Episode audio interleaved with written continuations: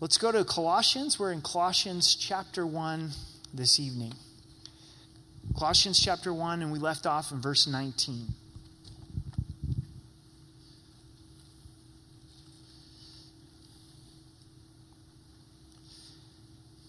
Let's pray together. Father, we thank you for this letter, for this epistle with the supremacy of Christ. And we ask tonight as we come and spend time in your word that you would get a hold of our attention, that you, Jesus, would be magnified, that no matter what our circumstances are, if we've had a long day, if we feel alive or, or if we feel dead inside, that you would speak to us and that we would find our fullness in you, Christ. So would you please pour out your spirit? Would you bless this time in Jesus' name? Amen. Amen. Internal over external. It's always better when we can live inside out, touched by God in our hearts. A lot of times there's rules that are on the exterior, and they're just that. They're, they're just rules. They don't move us. We may even uh, respect those rules, but they aren't rules that, that we believe in. But when there's something that has touched our heart and there's that place of, of conviction, it's entirely different. To illustrate this, one of the things that in my home growing up is we had chores on Saturday. We had some chores during the week, but Saturday morning was either you mowed the lawn or you washed the family station wagon. Before you went out to do anything, the, mow, the lawn had to be mowed and the car had to be washed. My brother and I would, would alternate. You'd mow, mow the lawn one week and then wash the car at the other. A lot of times when it was my turn to wash the car, I did it as quickly as possible with no attention to detail. My dad would come back around and inspect, say, Son, you've got to do this again. You see this dirt right here. It's your job to wash it. So get the hose back out, get the bucket back out. You need, need to wash it again. And this was kind of the way it went for most times when I was washing the car until I turned 16 and I got my driver's license. And my parents let me use the station wagon to take a girl on a date. And I was like, oh my goodness, this car is going to look so good, right? It was a Ford Taurus. I don't know how Ford Tauruses can look good, but I scrubbed and I polished and I worked because why? It was internal instead of external. What we're going to read tonight is this that Paul writes, and he says, The mystery of God is Christ in you, the hope of glory. A relationship with the Lord goes from being external to internal. The new covenant from the old covenant. Our lives look different from Old Testament believers because the living God, the creator of the universe, of which all fullness dwells, lives inside of us. This is out of Jeremiah 31. I'd like to read to you verses 31 to verse 34. It's the promise of the new covenant. It says, Behold, the days are coming, says the Lord, when I will make a new covenant with the house of Israel and with the house of Judah. Not according to the covenant that I made with their fathers in the day that I took them by the hand to lead them out of the land of Egypt. My covenant which they broke, though I was a husband to them, says the Lord. But this is the covenant that I make with the house of Israel after those days, says the Lord. I will put my law in their minds and write it on their hearts, and I will be their God, and they shall be my people. See the difference? Went from being external to internal. God says, I'm going to write upon their, height, their hearts. Such good news for us tonight as believers. The Christian life is much more so than just observing and looking at the life of Christ and saying, now I have to copy that. I have to emulate that. It's Christ actually living inside of us and Him guiding us, Him directing us, Him speaking to us, Him writing upon our hearts. Before we get into verse 9, 19, let's go back to verse 15 as Paul is looking at the supremacy of Christ, who Christ is, and then we'll start in verse 19. So read with me in verse 15. Speaking of Jesus, he is the image of the invisible God, the firstborn over all creation. For by him all things were created that are in heaven and on earth, visible and invisible, whether thrones or dominions or principalities or powers, all things were created through him and for him. And he is before all things, and in him all things consist. And he is the head of the body, the church who is the beginning, the firstborn from the dead, that in all things he may have preeminence. Verse 19, where we pick up tonight. For it pleased the Father that in him all the fullness should dwell. So we're having this great description of Christ, all of his attributes. We now come to this that in him all the fullness dwells. Focus your attention on it pleased the Father to put all of the fullness into Jesus Christ. Picture the Father with a smile on his face, with all joy, with all satisfaction, saying, I am putting all of the fullness of all things into Jesus. Why is this so important? It shows the relationship between the Father and the Son, the love between the Father and the Son. It also shows us that Jesus is God, the deity of Jesus Christ. In Colossians 2, verse 9, just the next chapter over, it says, For in him dwells all the fullness of the Godhead bodily. So not only the fullness of all things, but the fullness of the Godhead bodily. So, in fact, he is indeed God. So, in our lives, as we experience Christ, if we want to know fullness, it will be found the closer we get to the Lord. The closer that we get to Him, the more focus that we put upon Him, the more that we walk with Him and surrender to Him, the more that our souls will be full. Because in Him all fullness dwells. But the opposite is true as well. The further that I get away from the Lord, the more that I drift away from Him, the more that He is diminished in my perspective, the emptier that I w- would feel. Remember, this church that's in what is modern day Turkey, Asia Minor, was facing false teaching. The teaching was coming in, Gnosticism, and it was diminishing Christ, diminishing the deity of Christ, the importance of Christ, and emphasizing knowledge and saying that fullness was found in knowledge. The more that you know, the more education that you have, the fuller you're going to be. It's similar today. We have a great emphasis on education in our culture. We possibly know more than any other generation prior, any civilization. We have more information that's accessible to us. But it, has it gotten us any further along? Has it really resulted in a greater fullness in our lives? And education has its place, but only as our focus is in Jesus Christ. Because you can be extremely educated, you can have all knowledge, spend your life studying, but be completely empty. The fullness that we're looking for in every aspect of life is found in Christ. I found that to be convicting as I was, I was studying this. Is am I looking to Christ to be my fullness, or am I looking to, to other things? We can have ministry goals that end up becoming our, our fullness. We can have financial goals, family goals, good things, but we're putting our substance and our expectation in that instead of the Lord, and we will come up empty every time. My pastor growing up, he would put it this way a lot of times we view our Christian life like a TV dinner, a Swanson TV dinner, where you have all of these different compartments. You've got your vegetables over here, Usually, with a TV dinner, there's some really nasty potatoes, aren't there? Mashed potatoes, if you can call them mashed potatoes. And then you've got your whatever the, the main thing is, and then over here's your, your little little dessert.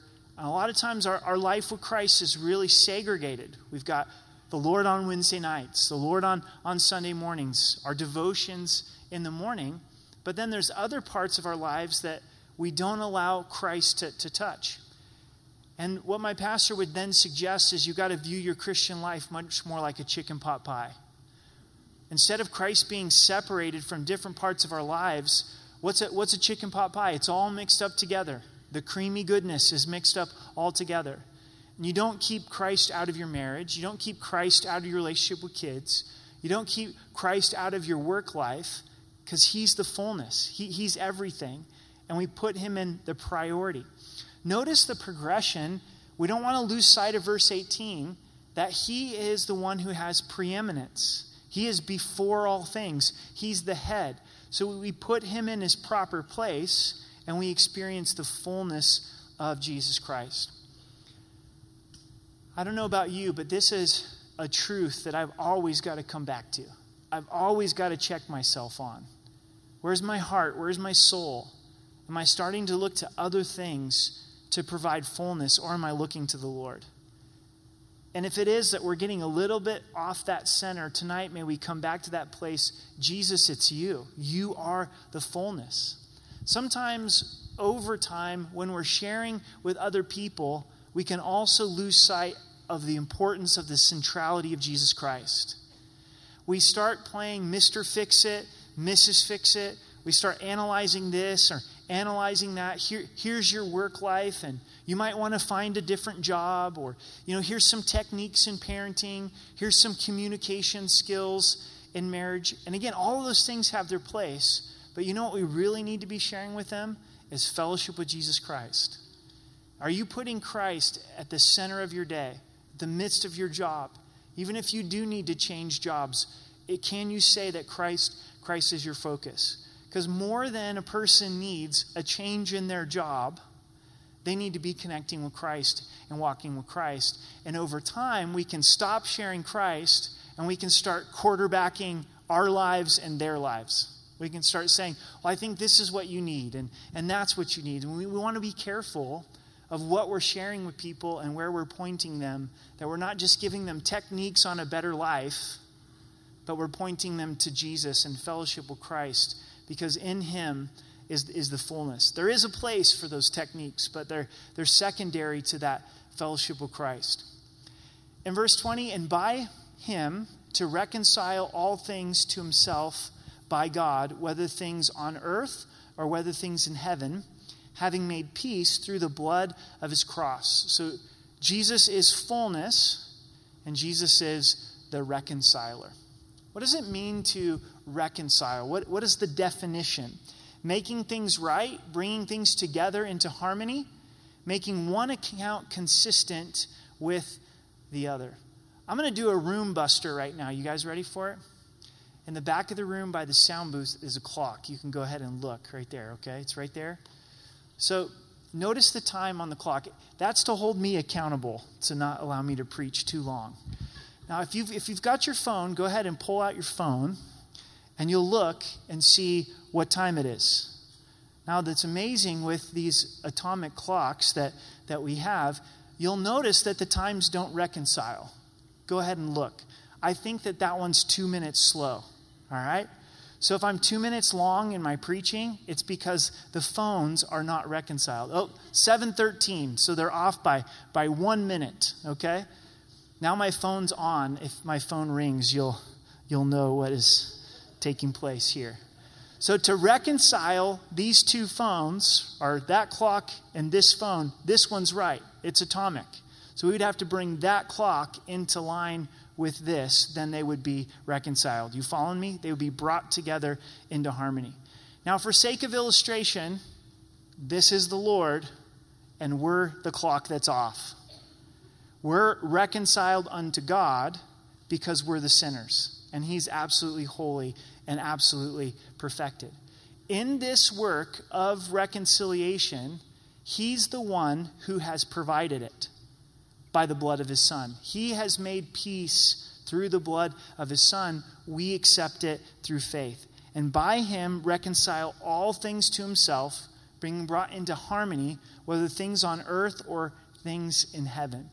This is speaking, and please pay attention to this, in light of all of Scripture to those that trust Christ for salvation and creation. This is not teaching universalism that the death and resurrection of Christ provided salvation for everyone. That's why you have to compare this to the rest of Scripture. Salvation's offered to everyone. Jesus is willing to reconcile everyone to himself, but this isn't negating the responsibility of the individual to believe. If someone just read this verse and didn't read the rest of their Bible, they may think that Christ died and rose again, so everybody's saved regardless of whether they trust Christ for salvation or not. But again, if we read the whole Bible, we know that in order to be reconciled to God, we must trust in the Lord by faith. Notice there's one category that's not in verse 20. It doesn't say whether things on earth or things in heaven or those under the earth. Those under the earth are those that have rejected Christ as their Savior and are experiencing eternal judgment. We must believe in order to be saved. What's this reconciliation in creation? How come creation needs to be brought back into harmony with Christ? Romans 18 or Romans 8, excuse me, verse 19 tells us, "For the earnest expectation of the creation eagerly waits for the revealing of the sons of God." For creation was subject to futility, not willingly, but because of him who was subjected in hope, because creation itself also will be delivered from the bondage of corruption into the glorious liberty of the children of God. For we know that the whole creation groans and labors with birth pains together until now. Because of sin, creation went into bondage, and creation longs to be reconciled, longs to be brought back into that right relationship with the Lord. So that's fascinating in and of itself. Did I lose you guys or are you with me? Give me a if you're with me. If for some reason you're confused on what I just said about universalism and the requirement to believe uh, to be saved, and I mean this, I'd love to have a conversation with you afterwards because I'd hate to, to lose you. And if for some reason I lost you, let's talk afterwards. And if you're good, I'm willing to talk with you afterwards as well. But I want to make sure I don't lose anybody. Verse 21 And you who were once alienated and enemies in your own mind by wicked works, yet now he has reconciled. Our condition, our sinful condition, put us in a place where we desperately needed the reconciliation provided by Christ through his blood upon the cross. Ephesians 2 Verse 1 tells us we were dead in our sins and dead in our trespasses.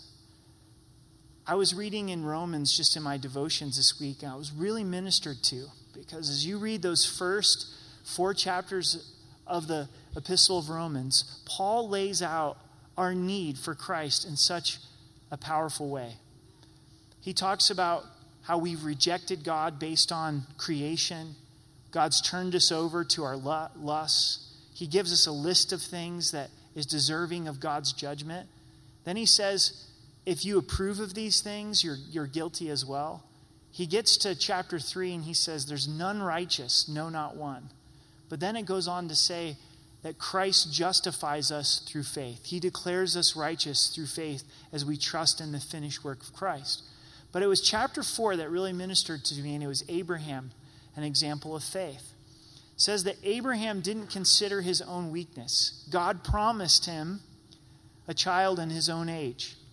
Him and Sarah were beyond the years of physically being able to have children. Yet Abraham still believed that God was able to do the impossible. Abraham's lifted up as an example of faith. And what hit me is Abraham could do nothing to contribute to the fulfillment of the promise of God. He could bring nothing to the table to make that happen. It was physically impossible. All he was asked to do and all he could do is believe that God had the ability to do it. And God gives us that as an example for salvation.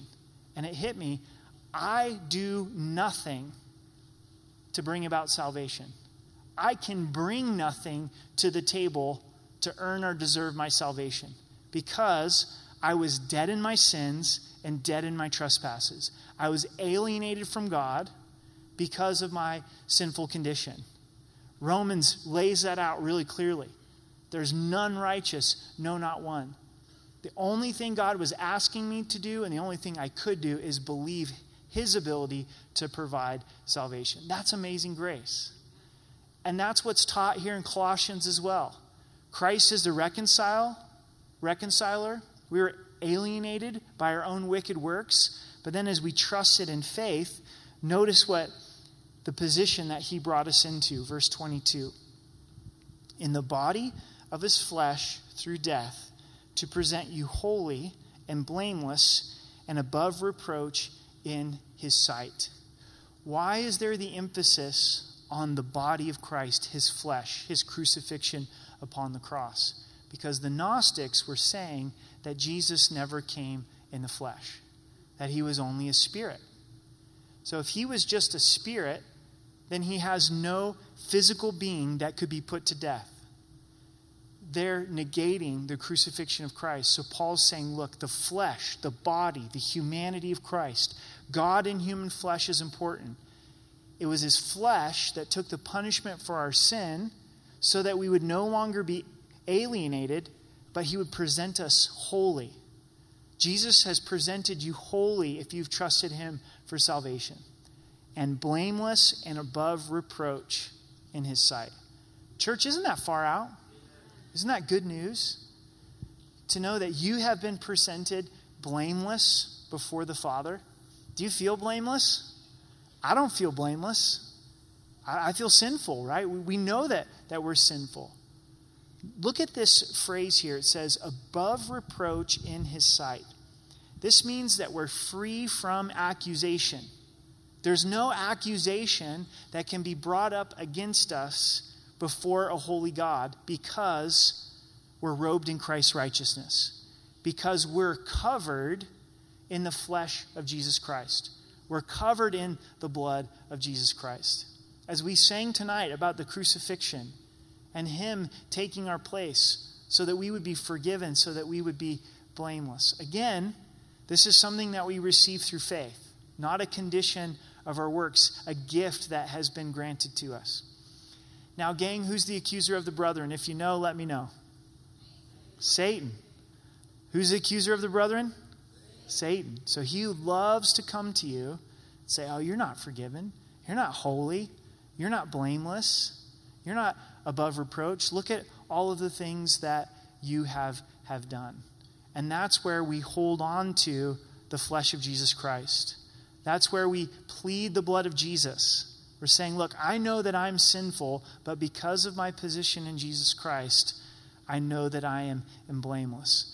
Do you notice that this position has nothing to do with us and has everything to do with Jesus? It's our position in Christ. It's His sacrifice that then causes us to be blameless and holy. Quite a turnaround from verse 21.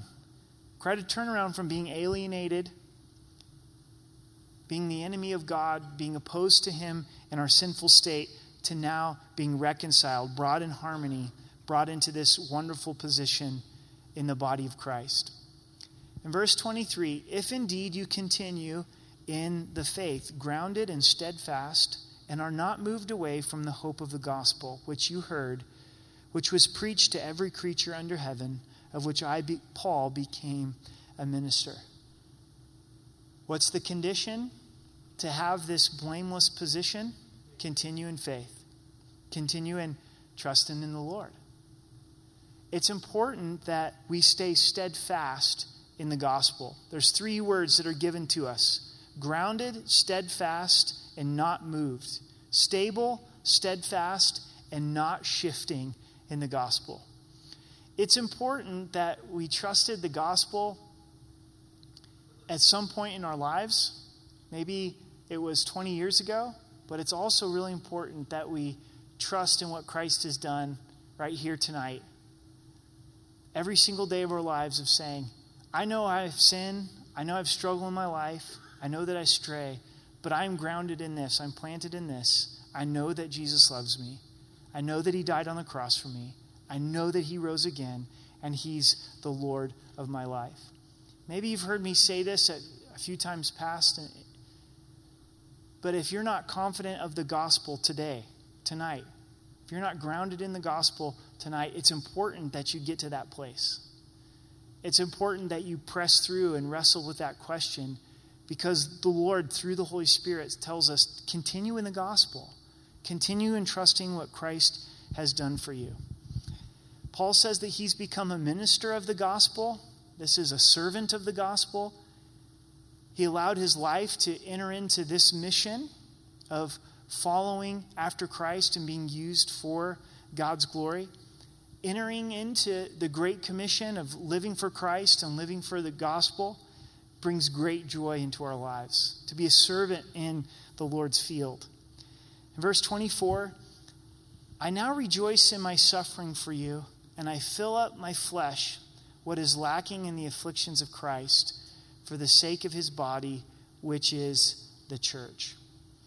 This can be a confusing verse, so let's, let's break it down and see what it means. First, Paul's expressing that he is rejoicing in suffering because he knows that it's going to edify the body of Christ, edify the church of Colossae. He says that he wants to fill up what was lacking in the afflictions of Christ.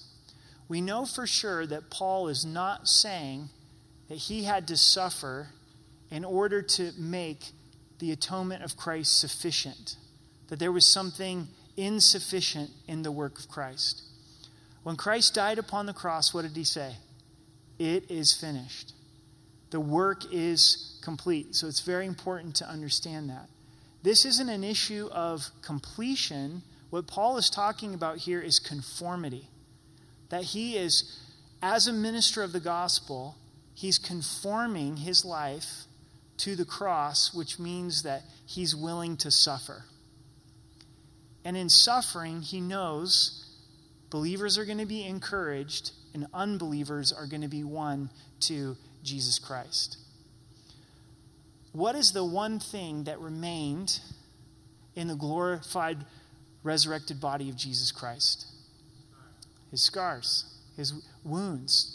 John 20, doubting Thomas. How do I know this is you, Lord? Go ahead and put your, put your hands into my wounds. Revelation tells us that we'll behold Jesus as the Lamb of God who is slain. We're going to see him in that glorified state with his wounds from the cross. So the body of Christ, the resurrected body of Christ, bears wounds for all of eternity that we will behold. We are the body of Christ. Jesus calls us that. So, in walking in conformity to the life of Christ means we have to be willing to be wounded for the gospel's sake so that people can know the love of Christ, so they can understand the work of Christ. That's what Paul is speaking to here, that he's bringing his life into conformity to the example of Christ, following in the footsteps of Christ, being willing to suffer. I'm wrestling with suffering. I feel like personally, right now in my life, I can't really say that I'm embracing suffering. I'd be lying if I was, I was there. But it appears that everything that is standing out to me right now in the scripture has to do with suffering. So I think God is wanting me to get more comfortable with suffering in my life and possibly trying to get me to that place where I embrace it and rejoice in it, knowing that God is doing a great work. I know it up here, but God's trying to get it in here, into my heart and life. Today, just right outside of this wall, there's a wheelchair ramp that comes down with a, a set of rails. And you should check it out when you go home because a lady was dropping off donations at Goodwill, and then she was turning to do a U turn and somehow ended up down here in all of these, these rails and she totally wrecked her car. I mean, her wreck, her car was just completely totaled, and thankfully she was she was okay. But it was quite an ordeal for her today, and I felt really bad for her. I was like, she was probably having a pretty good day, you know, trying to donate stuff and do the right thing with stuff. I mean, it's so easy to just put your stuff out in the trash. And she's like, no, I want to, I want to see somebody else be blessed from from the stuff. She's dropping it off, and here you, here she finds herself at the door of the sanctuary in a way that she wasn't wanting to be, right? And that's difficult. It's suffering that, that's involved there, and finances that are involved there. And, and at the end of the day, it's, it's, it's just a car. And I know that many of you are facing suffering in, in such greater ways the loss of a child, the loss of a marriage that you didn't want to end, that you, you stood for, and your spouse was, was unfaithful. And, really deep financial difficulties and physical physical difficulties. And I think what Paul says here is really important. And I think it is God's heart for us to understand as a follower of Christ. It's so easy to rejoice in the fullness of Christ and Christ as the reconciler and then not embrace his mission of being willing to suffer for the sake of the cross. If you connect verse 23 and verse 24, what Paul's saying here is, I am a servant of the gospel, which means I'm going to suffer for Christ's sake. And because I'm suffering for Christ's sake, I'm going to rejoice because I know that the body of Christ is benefiting. He says, I'm suffering for you. And then he goes on and says, which is the church, the afflictions of Christ for the sake of his body, which is the church. The church is going to be built up by watching Paul suffer. We believe that this is another one of Paul's letters that he wrote while he was in prison based on the timing. Acts 28, his imprisonment there, his first imprisonment, that he wrote this epistle as well. Most likely, he's sitting in a prison cell saying, I am more than willing and I'm rejoicing the fact that I get to suffer so that the body of Christ would be built up and would be edified. This is a few things that I know that God does in suffering. One of the things is it helps us to know Christ in a greater way. True? When we suffer, it gives us the chance, if we take it, to know Christ in a greater way. Also, what do we know that God does when we suffer? If we allow it to, it grows our character, gives us endurance, gives us character, gives us perseverance. Too bad you can't download character. That would be nice, wouldn't it? I'm Just going to go into iTunes. I'm going to download some character today. That would be wonderful. It's earned the old fashioned way through suffering, through difficulty. That's where real character gets developed. Also, suffering becomes our greatest ministry. That's what Paul's saying here. I know that the suffering is going to result in God using me to encourage and impact lives. Think about Lazarus, who died and rose again. So exciting that God raised him from the dead. Maybe not for Lazarus. He was dead for four days. Where was he? He was in eternity. And then Jesus says, Lazarus, come forth from eternity right back to Mary and Martha. How you doing, sisters? What's what's going on? You know? And they were stoked, but I don't know how stoked Lazarus was. He's like, it's a lot better on the other side. Why did you ask Jesus to bring me back? You know? And then what we find in the rest of the Gospels, and there's reference to Lazarus after that point, it was Lazarus who was dead, whom Christ raised. He was known by his suffering. You know that as well. If you've had a loved one pass away of cancer, you're known. You're known as the one who's lost their spouse due, due to cancer. If you suffer with some physical disease, you're, you're known by that in your family and friends and in your neighborhood. He, he has this. He's, he's going through this. His life is different be, because of this. And in the midst of that suffering, it gives us a unique, real, transparent platform for Christ to be able to be displayed. And then, very importantly, suffering keeps us rooted in eternity. When things don't go quite right, it puts our hope in heaven, doesn't it? And we're brought back to that place of, my, my hope is in heaven. So hopefully, God can grow us in that place, like Paul, that we can rejoice in our sufferings. In verse 25, of which I became a minister according to the stewardship from God which was given to me to fulfill the word of God. We see Paul's attitude towards Christ in the gospel. He describes himself with two words as a minister and also as a steward. Minister is a servant or a slave, someone who takes their orders from someone else. This is not just for Paul, but it can be for us as well. We can choose to serve Christ, to serve the gospel. I'm taking my instructions from him. A steward is someone who manages somebody else's house. It's not their house, not their stuff. And Paul's saying, My life belongs to the Lord, and I've received this under this arrangement where I'm the steward. And the purpose is to fulfill the word of God. He wants to see God's word fulfilled. In verse 26, the mystery which has been hidden from ages and from generations, but has now been revealed to his saints. Talking about the gospel, he says, Here's this incredible mystery that God chose not to reveal in times past, but now he's revealed it. So it's not a mystery in the sense that it's beyond fighting, finding out, but it's a mystery in the sense that at this point in time is when God chose to reveal it. So here's the mystery. You guys ready for it? He tells it to us very clearly in verse 27. To them, God willed to make known what are the riches of the glory of this mystery among the Gentiles. So, this amazing new covenant that God would bring Jews and Gentiles together, which is, here's the mystery Christ in you, the hope of glory. Isn't there a little bit of mystery to that truth?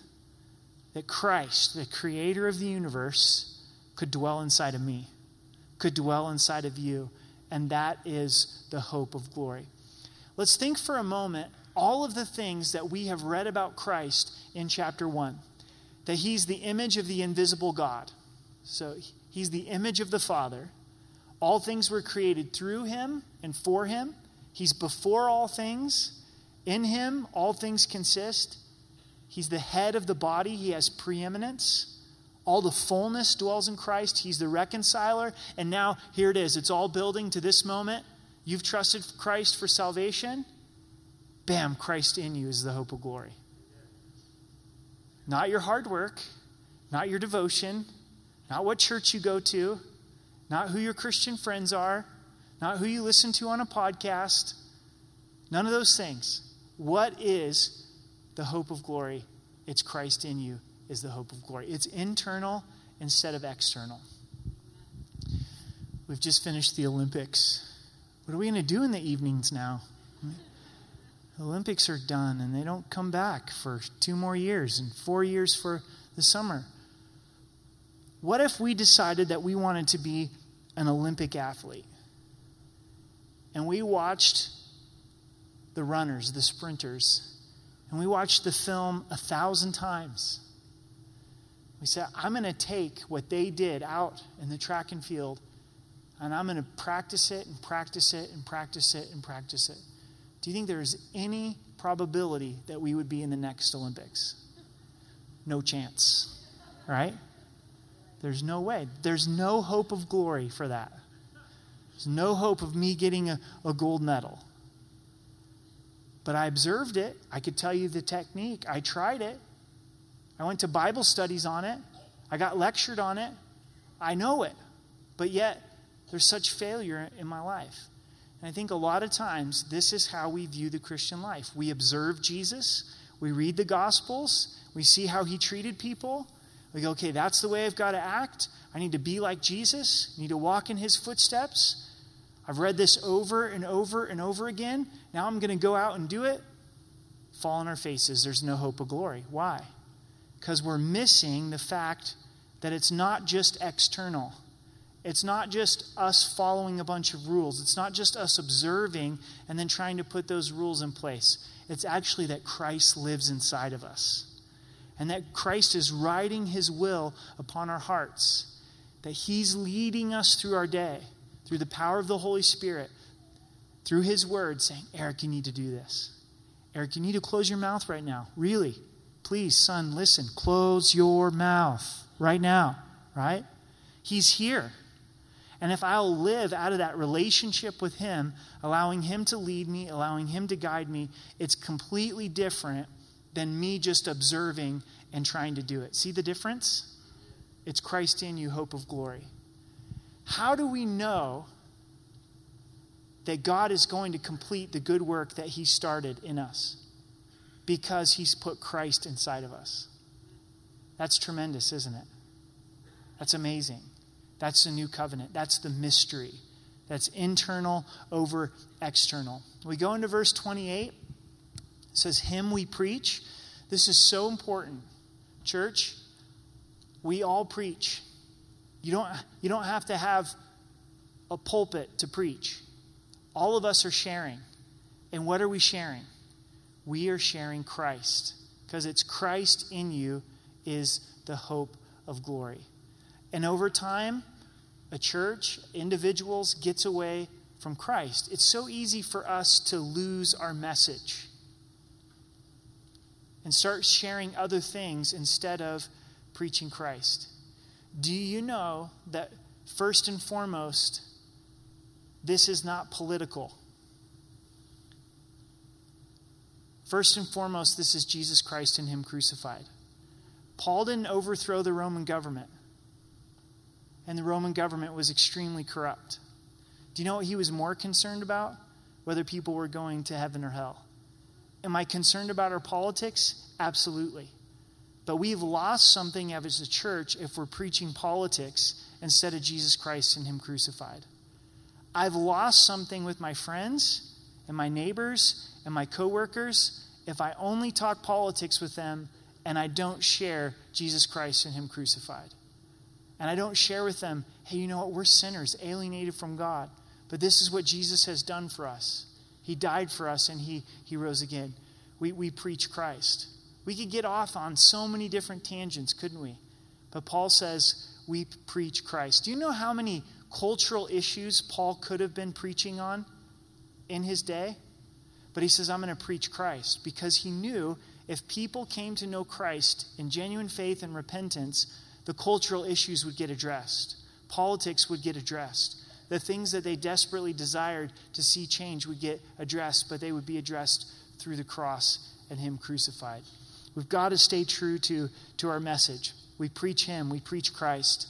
And then we're warning every man and preaching and teaching every man in wisdom. We're warning and teaching. Paul would warn and he'd teach, and both are necessary. Because if all we do is ever warn, no one knows how to grow. We've also got to be taught and instructed. But if we're not instructed, if we're only instructed and we're never warned, then we're just getting fattened up for the slaughter. Okay, here we are growing and growing and growing and growing, but we're not being warned of the dangers. So it's both being warned and being instructed. That we may present every man perfect in Christ. A good translation of the word perfect is mature. Paul wanted to present everybody mature in Christ. He wanted to see people continue to grow in Christ. That's why he adopted the attitude of being a servant. That's why he was willing to suffer. That's why he was declaring Christ. That's why he was warning and he was instructing, all so that people could be mature in Christ.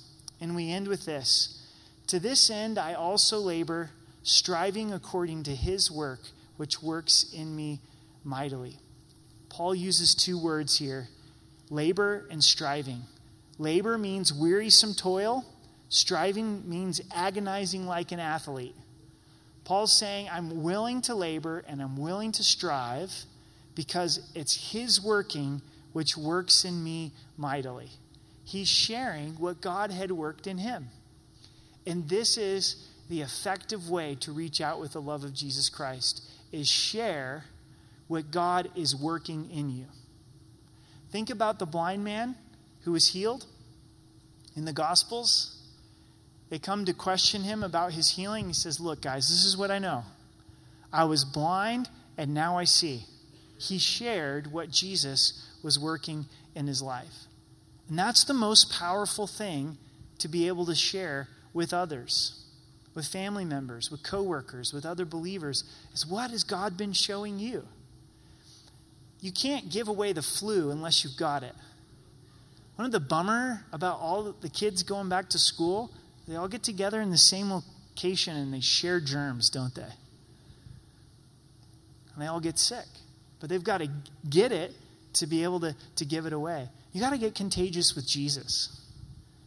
As a believer, as the child of God, we've got to have God showing us things and things that we're excited about, things that are moving us and convicting us, and then we're sharing that, that with others. There's a big difference when we share from that place of something that God has worked in us.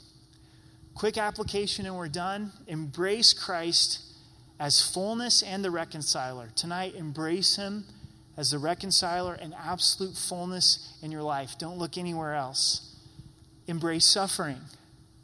Embrace the challenges. Embrace the difficulty. Know that God is working in the suffering.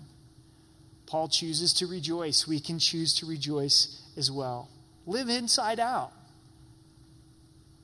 Go internal. Christ in you. Christ in you is the hope of glory. Live from that place of Christ being inside of us and then share what God is working in you. What's God been working in you? That's what you share. That's what you declare to others. Gang, let's stand and let's pray together. You guys did so good. That's a lot of information in 45 minutes. You guys okay?